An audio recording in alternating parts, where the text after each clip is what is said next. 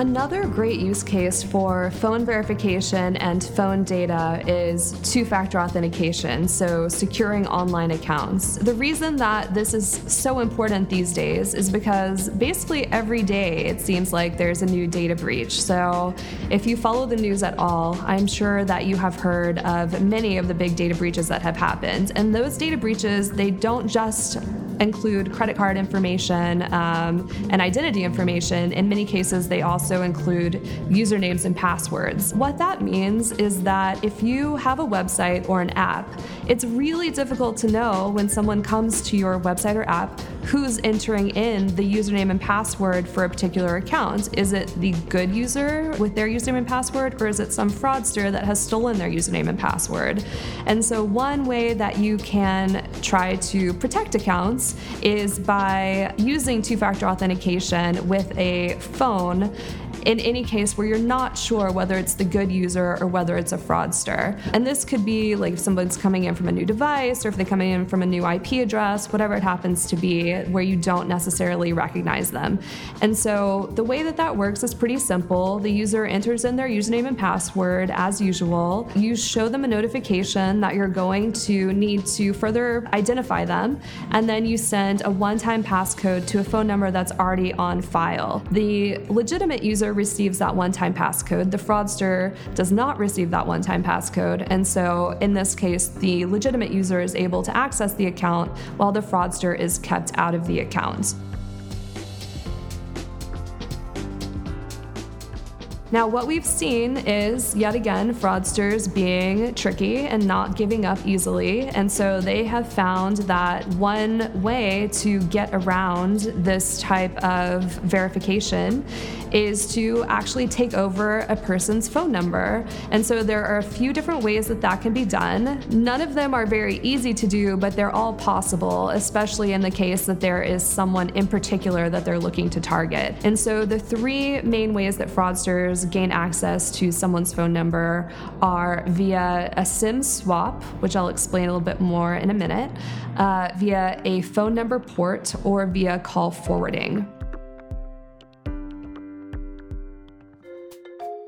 A SIM swap basically entails a fraudster getting a brand new SIM card and putting your, the victim's, phone number onto that SIM card. And the way that they do this is typically the fraudster already knows basically everything about you. They know most likely your name and address, maybe some more personal information. The fraudster can either walk into the store of a mobile network operator, a carrier, uh, your carrier, or they can go online, or they can call the call center for your carrier carrier. Whatever way they do it, it doesn't really matter. The point is, they are going to pretend to be you and they're going to convince your carrier to change your phone number from the SIM card that's currently in your device to a SIM card that they control. And they typically do this by saying that they're you and they've lost their device and they need a new device or a new SIM card because the device has been lost and they want access to their phone number again. So, in some cases, the carriers will catch that this is not the right person, but if you try long enough as a fraudster, you'll eventually get to someone who will do what you want them to do.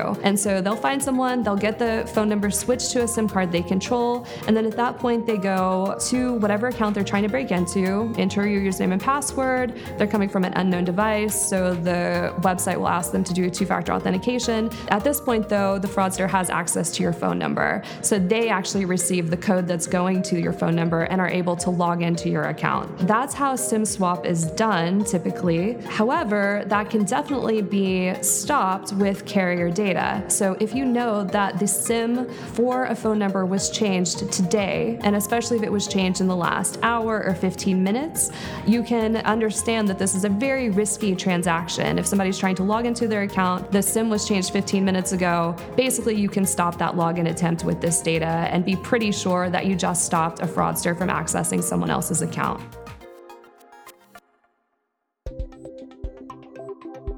An attack very similar to SIM swap is phone porting. And so the way this is done is very, very similar to a SIM swap. The only difference is that rather than targeting your carrier, your current carrier, the fraudster targets another carrier. So the fraudster again gathers as much information as possible around you. They figure out which carrier you're currently on. Maybe they've tried the SIM swap method and your carrier didn't let it happen. Regardless, they then go to another carrier, say essentially the same thing that they are you and that they want to open an account with this new carrier and they want to port their number from the current carrier to the new carrier. The new carrier tries to identify that this is you. They try to make sure in most cases. And then once they're convinced, they go ahead and port the number over to this new account. So at that point, the fraudster now has access again to your phone number. They do the same thing. They go online, enter your username and password into whatever account they're targeting. The website will typically ask them to do a two factor authentication. And then at that point, they the website will send a one time passcode to your phone number. But again, the fraudster has access access to your phone number is able to receive the one time passcode and enter your account. So, this is another type of attack where the fraudster takes over your phone number, but it's also another type of attack that can be stopped with carrier data. And so, the carrier data that can stop this is the last date and time that the phone was ported. Um, if the phone was ported again, like 15 minutes before a two factor authentication attempt happens, it's a really good indication that this is probably fraud. If it was last ported a month or two ago or six months ago, whatever, it's probably the legitimate user. And so you can be pretty confident um, in allowing the good user in for these older ports and blocking the fraudster for these brand new ports. One last way that fraudsters take over victims' phone numbers is via call forwarding attack. And the way that that works is the fraudster once again pretends to be you, calls into the call center of your carrier, um, and asks very politely, typically, to forward your number to a number that they control.